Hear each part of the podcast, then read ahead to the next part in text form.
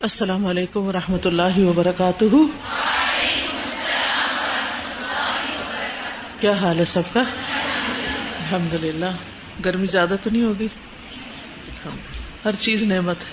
ایمان کا تقاضا یہ ہوتا ہے کہ انسان ہر حال میں راضی رہے۔ پسندیدہ حال میں بھی اور ناپسندیدہ حال میں بھی۔ رضا بالقدر جو ہے اور اللہ تعالی کے فیصلوں پر راضی ہونا جو ہے یہ انسان کو ایمان کی حلاوت بخشتا ہے۔ انسان کے اندر ایک خاص قسم کو سکون آ جاتا ہے، ایک ٹھہراؤ آ جاتا ہے۔ ایک ہوتا ہے صبر۔ صبر کیا ہوتا ہے؟ کہ انسان جب کوئی اس کو تکلیف دے یا ناپسندیدہ صورت پیش آئے تو وہ اس پر نیگیٹولی ریئیکٹ نہ کرے۔ اور ایک ہوتا ردا یعنی نیگیٹولی ریئیکٹ کرنا تو اپنی جگہ اس پہ راضی بھی ہو جائے کہ اللہ تیرے حکم کے بغیر تو کچھ ہو نہیں سکتا۔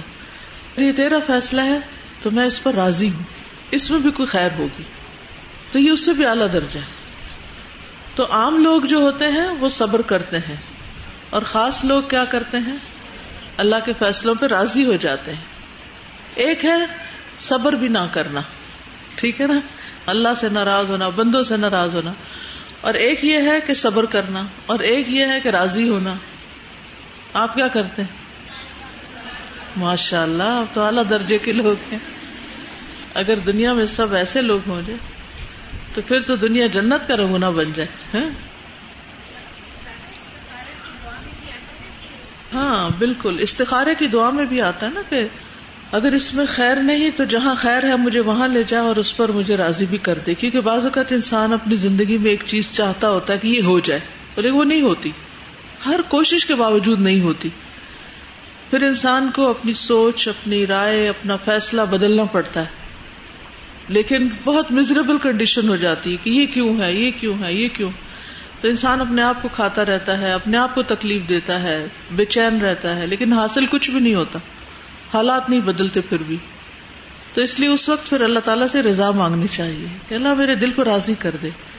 اور جو اللہ سے راضی ہو جائے گا نا، اللہ اس سے راضی ہو جائے گا۔ صحابہ کرام کو یہ ٹائٹل کیوں ملا تھا؟ ردی اللہ انہم و ردو ان اللہ ان سے راضی ہو گیا، وہ اللہ سے راضی ہو گئے۔ کتنا بڑا مقام ہے، کتنا اعلیٰ درجہ ہے یہ۔ تو ہم صحابہ کے پیچھے پیچھے اسی وقت ہو سکتے ہیں جب ہمارے اندر بھی کوالٹی آئے۔ اللہ سبحان و تعالیٰ ہمیں توفیق عطا فرمائے اور ایمان کی مٹھاس عطا فرمائے، ایمان کی لذت عطا فرمائے، ایمان کی حلاوت عطا کرے۔ نحمد و نسلی اللہ رسول کریم اما بعد فاعوذ باللہ من الشیطان الرجیم بسم اللہ الرحمن الرحیم رب اشرح لي صدری ويسر لي امری واحلل عقدة من لسانی يفقهوا قولی قل هل يستوي الذين يعلمون والذين لا يعلمون؟ وَإِذَا قِيلَ انشُزُوا فَانشُزُوا يَرْفَعِ اللَّهُ الَّذِينَ آمَنُوا مِنكُمْ وَالَّذِينَ أُوتُوا الْعِلْمَ دَرَجَاتٍ وَاللَّهُ بِمَا تَعْمَلُونَ خَبِيرٌ يَا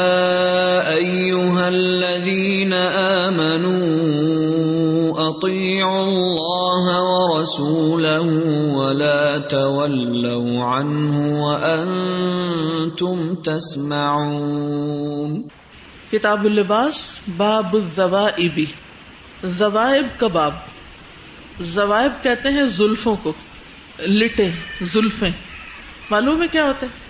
لٹکتے ہوئے بالوں کا کلسٹر سا جو ہوتا ہے نا، تو بعض اوقات وہ خاص طور پر سارے بال پیچھے باندھ کے تو ایک لٹ جو ہے وہ لٹکا لی جاتی ہے پھر اس کو کرل بھی کر لیا جاتا ہے اور اس کو خاص اسٹائل دیا جاتا ہے۔ تو کیا ایسا کرنا جائز ہے؟ ہر چیز نہیں۔ یہ کیا بات ہوئی؟ پہلے پڑھ تو لیں۔ زلف بنانا۔ ایک تو ہوتا ہے نا، خود بخود کچھ لوگوں کے ایسے بال جمع ہو جاتے ہیں، نہانے کے بعد یا گیلے کرنے کے بعد یا ویسے ہی تھوڑا سا پچھلے بالوں سے چھوٹے ہوتے ہیں۔ اور ایک یہ ہے کہ آپ باقاعدہ ان کو کوئی جل وغیرہ لگا کے یا کسی طریقے سے ان کو زلف بناتے ہیں۔ تو اس کو کتاب اللباس میں کیوں لایا گیا ہے؟ کیونکہ بال بھی لباس کی طرح زینت ہے۔ لباس کو قرآن مجید میں زینت کہا گیا یعنی خوبصورتی ہے انسان کی۔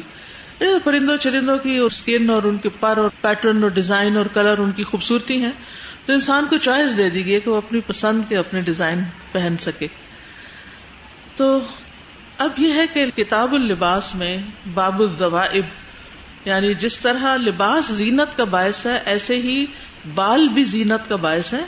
اور بالوں کے مختلف سٹائل، چھوٹے بال، بڑے بال، لمبے بال، چٹیا، ان کو کندھوں تک رکھنا، ان کو کانوں تک لے آنا، اور پھر ان کی زلفیں بنا لینا، یہ بھی زینت کا ایک حصہ ہے۔ یہ بھی خوبصورتی ہے۔ حدثنا علی ابن عبد اللہ حدثنا الفضل ابن ام اخبرنا حشیم، اخبرنا ابو بشر، ہا تحویل دوسری سند. حدثنا قطعبۃ حدثنا حشیم ان ابی بشر ان سعید ابن جبیر ان ابن عباس رضی اللہ عنہما قال ابن عباس کہتے ہیں بتو لیلتن میں نے رات گزاری۔ ان دا میمون بنت الحارث خالتی، اپنی خالہ میمونہ بنت الحارث کے گھر میں۔ جو نبی صلی اللہ علیہ وسلم کی زوجہ محترمہ تھی وکان رسول اللہ صلی اللہ علیہ وسلم اندہا فی لیلتہا۔ اور رسول اللہ صلی اللہ علیہ وسلم ان کی باری کی رات ان کے پاس تھے یعنی اس رات رسول اللہ صلی اللہ علیہ وسلم بھی ان کے ہاں تھے۔ کالا وہ کہتے ہیں، فقام رسول اللہ صلی اللہ علیہ وسلم یوسلی من اللیل۔ رسول اللہ صلی اللہ علیہ وسلم رات کے وقت نماز کے لیے کھڑے ہوئے۔ فکم تو ان یساری ہی تو میں آپ کے بائیں طرف نہیں لیفٹ سائڈ پہ کھڑا ہو گیا۔ کالا وہ کہتے ہیں فخذ بزو آبتی تو آپ نے میری لٹ یا میرے گیسو یا میری زلفیں پکڑی فجا النی ان یمینی اور پکڑ کے مجھے اپنے دائیں طرف کر لیا۔ کیونکہ جب دو لوگ نماز پڑھ رہے ہوں، تو امام بائیں طرف ہوتا ہے اور مقتدی یا فالوور جو ہوتا ہے وہ رائٹ سائڈ پہ ہوتا ہے۔ یہ ہمیشہ اصول یاد رکھیے۔ تو ابن عباس بچے تھے اور وہ بھی شوق میں اٹھ گئے قیام کے لیے۔ آپ نے دیکھا ہوگا کہ جب روزے شروع ہوتے ہیں نا، تو گھر کے بچے شوق شوق میں اٹھ جاتے ہیں۔ وہ شور، کھٹکا، روشنی دیکھ کے فوراً اٹھ جاتے ہیں۔ ہم نے بھی روزہ رکھنا ہے۔ اور باقاعدہ ناراض ہوتے ہیں کہ روزہ کیوں نہیں رکھوایا۔ اسی طرح بعض اوقات جو خوش نصیب بچے ہوتے ہیں، وہ نماز کے لیے ساتھ کھڑے ہو جاتے ہیں۔ دیکھیں دو طرح کے لوگ ہوتے ہیں۔ ایک خوش نصیب اور ایک بد نصیب۔ خوش نصیب کون ہے؟ سعید کون ہے؟ جو جنت تک پہنچے۔ وہ خوش نصیب ہے نا؟ جن کے اندر نیکی کا قدرتی طور پر شوق ہو، وہ نیکیوں کی طرف دوڑے۔ اور اشقیا، شقی، بدبخت، بد نصیب کون ہے؟ جو اپنی زندگی ضائع کر کے جہنم میں جا پہنچے۔ اور جہنم میں لے جانے والی ایک بڑی چیز کیا ہے؟ نماز کا چھوڑنا، نماز نہ پڑھنا۔ قرآن مجید میں آتا ہے کہ جنت والے جہنم والوں سے پوچھیں گے ماں صلاح کا کمفی سفر تمہیں کیا چیز جہنم میں لے گئی؟ کیا جواب دیں گے؟ کالو لم نکو من المسلین ہم نماز پڑھنے والوں میں سے نہیں تھے، ہم نماز نہیں پڑھتے تھے۔ تو یہ بد نصیبی کی علامت ہے نا؟ تو خوش قسمت ہے وہ جس کے دل میں نماز کی محبت ہے۔ اگر آپ کے دل میں نہیں تو مانگا کرے۔ میں باقاعدہ اس کا اللہ تعالیٰ سے سوال کرتی ہوں اپنے لیے۔ میں کہتی ہوں پڑھنی تو ہے ہی۔ بد دلی سے کیوں پڑھوں؟ خوشی سے کیوں نہ پڑھوں؟ تو ہم انسان ہے نا، کبھی ہم تھکے ہوتے ہیں، کبھی نیند آتی ہے، کبھی بیماری ہے، کبھی مصروفیت ہے، کبھی ٹریولنگ ہے، کبھی کچھ ہے، کبھی کچھ ہے۔ تو انسان تھکے ہارے اچھا نماز کا وقت ہو گیا اچھا اٹھ جاتی ہوں اچھا پڑھ لیتی ہوں اچھا پڑھ لوں۔ نہیں، نماز کا انتظار ہونا چاہیے۔ کتنی دیر رہ گئی ہے؟ کیونکہ جب تک انسان انتظار میں ہوتا ہے، وہ نماز کی حالت میں ہی ہوتا ہے۔ اس کو نماز کا ثواب ملنا شروع ہو جاتا ہے۔ پھر جب وہ شوق سے کھڑا ہوتا ہے، پھر وہ سنت بھی پڑھتا ہے، پھر وہ فرض بھی ادا کرتا ہے۔ تو یہ انسان کی خوش نصیبی کی علامت ہے۔ آپ خوش قسمت ہیں یا نہیں؟ اس سے اپنے آپ کو جج کرے کہ آپ کے دل میں نماز کا شوق ہے یا نہیں۔ کیونکہ نماز اللہ سے ملاقات ہے نا۔ تو ایک تو یہ کہ آپ شوق سے ملاقات کرنے جائیں اور ایک یہ ہے کہ پھر قیامت کے دن زبردستی آپ کو مجرموں کی طرح وہاں کھڑا کیا جائے۔ تو نماز کا نہ پڑھنا جو ہے سب سے بڑا جرم ہے۔ اسی کی وجہ سے قبر کا عذاب ہے، اسی کی وجہ سے دنیا میں انسان کو بے چینیاں، مصیبتیں، پریشانیاں آتی ہیں رسک میں کمی آتی ہے، گھروں میں بے برکتی ہو جاتی ہے اور اسی کی وجہ سے پھر آخرت بھی برباد ہے۔ حتیٰ کہ یہاں تک کہا گیا کہ جو نماز نہ پڑھے، اسے مسلمانوں کے قبرستان میں بھی دفن نہ کرو۔ کیونکہ اس کا اسلام سے کوئی تعلق نہیں۔ ٹھیک ہے نا؟ تو ہم سب کو شوق مانگنا چاہیے، نماز کی محبت مانگنی چاہیے، تاکہ نماز ہمارے لیے آسان ہو جائے۔ اور جب یہ دعا قبول ہو جائے گی نا آپ کی، تو آپ کو اتنی خوشی ہوگی نماز پڑھ کے، اتنی خوشی ہوگی۔ اور کسی کو بھی کہنے کی، پوچھنے کی ضرورت بھی نہیں ہوگی۔ تو یہ ابن عباس ہیں، ابھی بچے ہیں۔ یہ فرض نماز کے لیے نہیں کھڑے ہوئے، کیونکہ فرض نماز تو مرد مسجد میں پڑھتے ہیں۔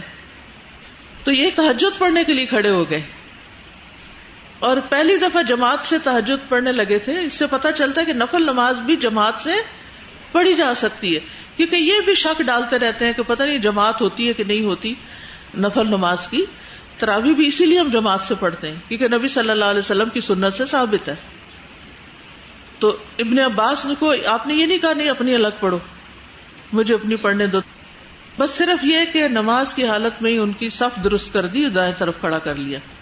تو اس سے بھی پتا چلتا ہے کہ نماز کی حالت میں صف بھی درست کی جا سکتی ہے۔ یہ جو ہم خود ایک دو قدم ادھر ہو جاتے ہیں، یہ کسی کو اپنی طرف کر لیتے ہیں، تو یہ بھی جائز ہوتا ہے نماز کی حالت میں۔ ٹھیک ہے؟ تو یہاں امام بخاری یہ حدیث کیوں لائے ہیں کہ ابن عباس جب چھوٹے تھے، تو ان کے بال لمبے تھے ان کی زلفے تھی اور آپ صلی اللہ علیہ وسلم نے ان کو چھوٹی سی چیز سے پکڑ کے ادھر کر لیا۔ یہ نہیں کہ بال کھینچے ہوں گے ان کے۔ نہیں، بس اس سے یہ کہ ذرا سا ان کو اشارہ کیا اور وہ سمجھدار بچے تھے۔ آپ نے ان کو بڑی بڑی باتیں سکھائی بچپن میں۔ تو جو سمجھدار ہوتے ہیں وہ جلدی بات سمجھ جاتے ہیں۔ تو بجائے اس کے کہ پورا سر پکڑتے ان کا یا ان کا بازو کھینچتے، تو ان کی زلف آگے تھی، اس کو پکڑ کے اس طرف کا اشارہ کیا، وہ ادھر آگے تو اس حدیث سے پتا چلتا ہے کہ ابن عباس کے بھی گیسو تھے یا زلفے تھی اور اس سے زلفے بڑھانے کا جواز پتا چلتا ہے۔ ٹھیک ہے؟ جواز پتا چلتا ہے۔ لیکن بعض لوگ سارا سر منڈا کے ایک لٹ چھوڑ دیتے ہیں۔ کبھی دیکھیے؟ اللہ اتنا عام ہے، اتنی بڑی جی آئی ہے۔ وہ جو ہوتا ہے نا، پیچھے سے ایک لٹ چھوڑ دیتے ہیں یا کہیں سے بھی چھوڑ دیتے ہیں، اس سے منع کیا گیا ہے۔ اور اس کا مطلب ہے کہ بندے ہوئے نہیں، تبھی وہ لٹ آگے کو آئی ہوئی ہے۔ ٹھیک ہے؟ اور بعض لوگ تو پھر وہ لٹے غیر اللہ کے نام پہ بڑھاتے ہیں۔ مثلاً کسی کا بیٹا نہیں ہوتا تو وہ کہتے ہیں، اگر ہمارا بیٹا ہوگا تو ہم اس کے نام کی نظر و نیاز فلاں قبر پہ جا کے دیں گے، فلاں بزرگ کے نام پر دیں گے۔ پھر وہ اس کے بال چھوڑ دیتے ہیں، باقی بال منڈاتے رہتے ہیں۔ جب وہ لمبی سی لٹ ہو جاتی ہے، پھر اس کو ساتھ لے جاتے ہیں، وہاں دیکھ پکاتے ہیں اور وہاں جا کے شیو کرتے ہیں اس کی لٹ کی اور شاید وہ بال بھی وہیں پھینک آتے ہیں آئی ڈونٹ نو آگے کیا کرتے ہیں۔ اچھا اسی طرح ایک اور حدیث سے پتہ چلتا ہے کہ صحابہ بالوں کی لٹیں بناتے تھے۔ حبیرہ بن یریم کہتے ہیں کہ عبداللہ بن مسعود نے فرمایا، تم مجھے کس کی قرآت کے مطابق پڑھنے پر مجبور کرتے ہو؟ زید کی، جبکہ حقیقت یہ ہے کہ میں رسول اللہ صلی اللہ علیہ وسلم کو ستر سے زائد صورتیں سنا چکا تھا۔ جبکہ زید کے سر پر دو مینڈیاں ہوتی تھی وہ بچوں کے ساتھ کھیلا کرتا تھا۔ ہمارے ہاں تو مینڈیاں لڑکیوں کی ہی بنائی جاتی ہے نا۔ ٹھیک ہے نا؟ لیکن وہاں کیا ہے؟ بوائز کی بھی اگر بنائے تو کوئی حرج نہیں۔ جیسے چھوٹے ہوتے ہیں نا، اس میں یہ ہوتا ہے کہ بال ذرا سمٹ جاتے ہیں۔ لیکن آبیسلی لڑکی اور لڑکے کے اسٹائل میں فرق ہونا چاہیے تاکہ دور سے لڑکا جو ہے وہ لڑکی نہ لگے۔ کیونکہ لئی سر دکر کلونسا اسی طرح ایک اور روایت ہے، زیاد بن حسین سعود کے ساتھ۔ اپنے والد سے بیان کرتے ہیں کہ جب وہ نبی صلی اللہ علیہ وسلم کے پاس مدینہ پہنچے، تو رسول اللہ صلی اللہ علیہ وسلم نے ان سے فرمایا، میرے قریب آ جاؤ، ادھر آؤ۔ یہ آپ بھی سیکھے بچوں کو ویلکم کرنا۔ ٹھیک ہے؟ کیونکہ ہم میں سے بہت سے لوگ جب مہمان آتے ہیں، ان کے ساتھ بچے آتے ہیں، بڑوں کو تو گلے مل رہے ہوتے ہیں اور ایکسائٹیڈ ہوتے ہیں اور ہاتھ ملا رہے ہوتے ہیں اور ان کو جگہ آفر کرے اور بچے بےچارے ماں کی انگلی کے ساتھ لٹک رہے ہوتے ہیں، ان کو کوئی پوچھتا نہیں۔ یہ انتہائی غلط بات ہے۔ بچوں کو بھرپور توجہ دیں۔ ان کو بھی ویلکم کرے ان کو یہ نہ کرے سلام کرو سلام کرو۔ نہیں، آپ بس خود سلام کرے نبی صلی اللہ علیہ وسلم نے کبھی بچوں کو یہ نہیں کہا تم سلام کرو، بلکہ وہ کیا کرتے؟ خود ان کو سلام کر دیتے تھے۔ تو آپ صلی اللہ علیہ وسلم نے اسے کہا، ادھر آؤ میرے پاس آؤ۔ اپنے قریب کیا۔ جب وہ قریب آ گئے تو آپ نے اپنا ہاتھ ان کے لمبے لمبے بالوں پر رکھا، سر پہ ہاتھ پھیرا۔ اور سارے سر پہ ہاتھ پھیر کر ان کو دعا دی اور خوب دعا دی۔ یہ ہے نبی صلی اللہ علیہ وسلم کا طرز عمل۔ یہ ہے آپ کا معاملہ کہ آپ کس طرح معاملہ کرتے تھے بچوں کے ساتھ۔ یاد رکھیے، دین معاملے کا نام ہے۔ آپ کتنے دیندار ہیں یہ اس سے پتا چلتا ہے کہ آپ کا معاملہ کیسا ہے لوگوں کے ساتھ۔ آپ اپنے پیرنٹس کے ساتھ کیسا معاملہ کرتے ہیں، آپ اپنے بچوں کے ساتھ کیسا معاملہ کرتے ہیں، آپ دوسروں کے بچوں کے ساتھ کس طرح کا معاملہ کرتے ہیں۔ تو ادین المعاملہ۔ ٹھیک ہے نا؟ یعنی آپ ہو تحجد گزار ہو تو آپ کے اپنے لیے ہے۔ تو آپ کی دینداری کا فائدہ دوسروں کو تبھی ہوگا جب آپ ان کے ساتھ معاملہ اچھا کریں گے۔ اور اس معاملے میں یہ کہ اچھی بات منہ سے نکالی جائے، اچھی طرح پیش آیا جائے، دوسرے کی صلاحیتوں کا اعتراف کیا جائے، دوسروں کو دعائیں دی جائیں۔ اب آپ دیکھیں یہاں پر ان کو خوب دعا دی، اچھی طرح دعا دی۔ یعنی بعض اوقات کوئی کہتا بھی نا، دعا دیں تم کہتے اچھا ٹھیک ہے۔ یعنی کہ دل کھول کے دعا نہیں دیتے، یا دینی نہیں آتی، یا یہ سمجھتے کہ یہ بزرگوں اور بوڑھوں کا ہی کام ہے۔ نبی صلی اللہ علیہ وسلم تو سکسٹی تھری ایئر میں فوت بھی ہو گئے تھے۔ وہ انتہائی بوڑھے تھوڑی ہوئے تھے۔ ابھی تو ان کے بیس بال بھی مشکل سے سفید ہوئے تھے۔ ٹھیک ہے نا؟ استاد جی جو اپنے شوق سے نماز پڑھنے کی بات کی ہے نا، یہ اللہ سے ملاقات ہوتی ہے اور انسان جتنی شوق سے خود اندر جس کو طلب ہوتی ہے کسی سے ملاقات کی، تو اس کو کہنا نہیں پڑتا۔ جیسے کوئی ہمارا پسندیدہ شخص آتا ہے یا کسی سے ملنا ہوتا ہے یا بچے بھی ان کے اپنے دوست آتے ہیں، تو ان کو یہ نہیں کہنا پڑتا کہ اٹھو، سلام کرو۔ وہ دیکھو ملو کون؟ ملو ان سے۔ اور جب آپ کسی سے بہت خوشی سے شوق سے خندہ پیشانی سے ملتے ہیں تو اگلے بندے کو پتا ہوتا ہے کہ ہاں وہ بھی آپ سے ملنا چاہتا وہ بھی ملنا چاہتا ہے۔ جب آپ ملنا چاہتے ہیں وہ بھی ملنا چاہتا ہے۔ تو آپ کیا اللہ تعالیٰ سے دنیا میں ملنا چاہتے ہیں نماز کی شکل میں؟ کہ اللہ تعالیٰ قیامت کے دن آپ سے ملنا چاہے یا آپ سے بات بھی نہ کرے؟ یہ چھٹیاں ہوتی ہیں یا پونی ٹیل ہوتی ہے مینڈی چھوٹی ہوتی ہے چٹیاں بڑی ہوتی ہے زیادہ بالوں کی چٹیاں کہلاتی ہے تھوڑے بالوں کی مینڈی کہلاتی ہے بریڈ اسی طرح ہی ہوتی ہے۔ السلام علیکم استاذہ۔ میں نے نماز کا پوچھنا تھا کہ جیسے ہم جماعت میں پڑھ رہے ہوتے ہیں نا تو کیا فرض نماز میں بھی ہم کسی کو اپنے طرف کر سکتے ہیں کھینچ سکتے ہیں؟ ہاں فرض نماز میں بھی۔ کیونکہ صف بنانا نماز کا حصہ ہے۔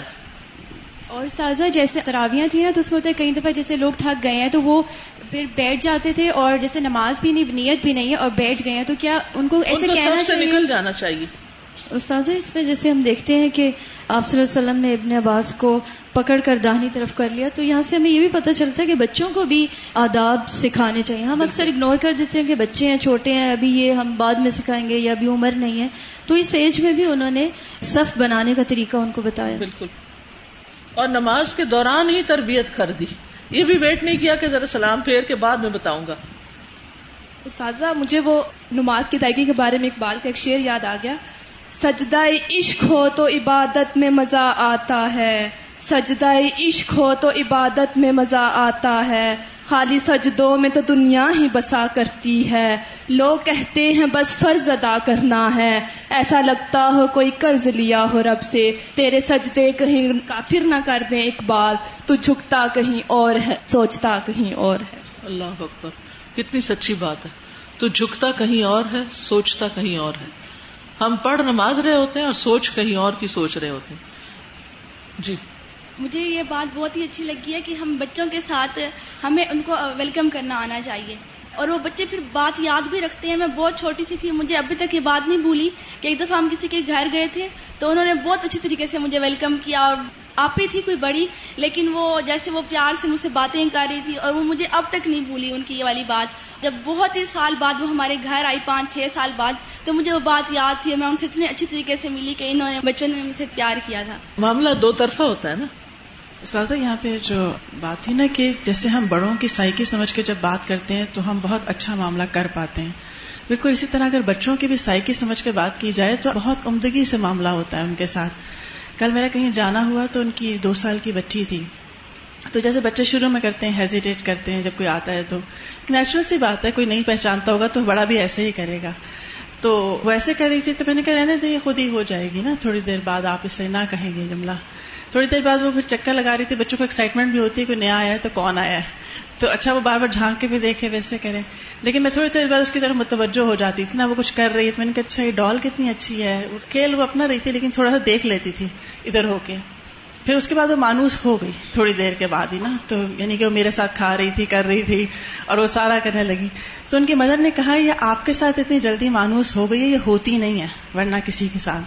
تو اس نے کہا میں ان کی عادت سے اتنا تنگ ہوں یہ اس کو کوئی بھی سلام کرے نا گھر آ جائے یہ تھپڑ مارنے کے لیے ہاتھ اٹھا لیتی ہے۔ اس کی ٹیچر بھی کمپلینٹ کرتی ہیں۔ اور یہ کچھ نہ خاص لوگوں کے ساتھ ہو جاتی ہے لیکن ہر ایک کے ساتھ بیٹس کی بھی یہ شکایت ہے۔ میں کا وجہ یہ کہ آپ اسے سائیکی سمجھ کے نہیں ہینڈل کرتے نا۔ کیونکہ ہم بس فرض پورا کرنا چاہتے ہیں دکھاوا کرنا چاہتے ہیں۔ ہم خود بھی جینون نہیں ہوتے سچے نہیں ہوتے۔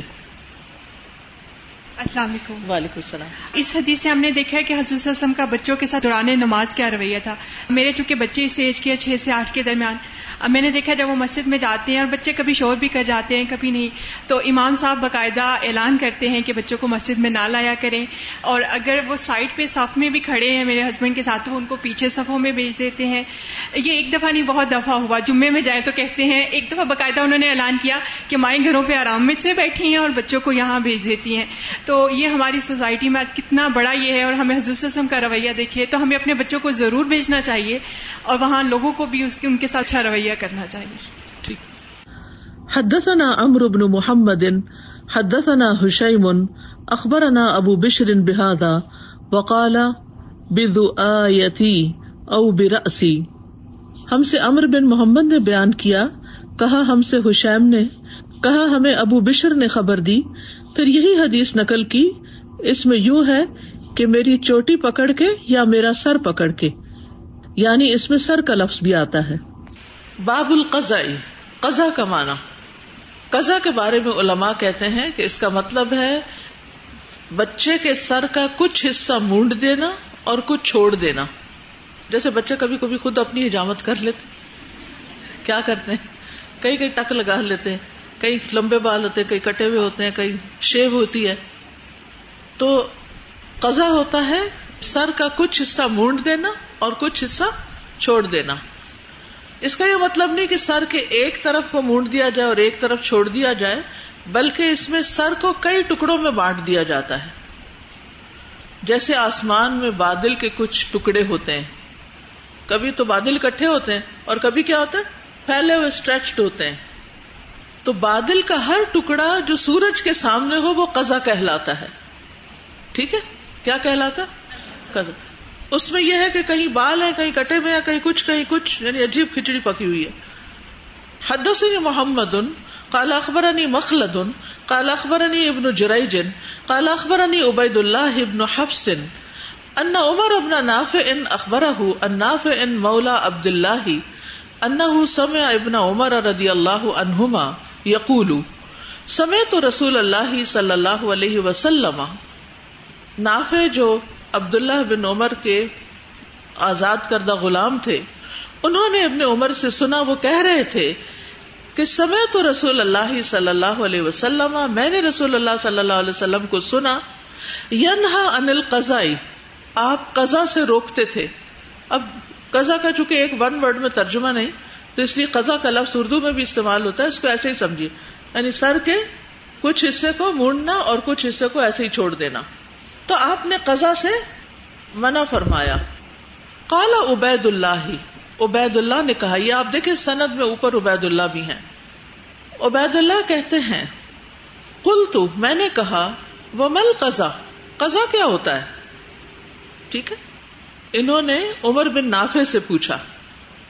فشار اللہ عبید اللہ تو عبید اللہ نے ہمیں بتایا اشارے سے کالا ازا حلق سبیہ جب سر منڈائے بچہ و طرح کا ہا ہونا شارتن اور چھوڑ دے، یہاں کچھ بال وہاں ہونا، اور یہاں کچھ بال وہاں ہونا، اور یہاں کچھ بال یعنی کوئی یہاں چھوڑ دیے، کچھ یہاں چھوڑ دیے، کوئی پیچھے چھوڑ دیے۔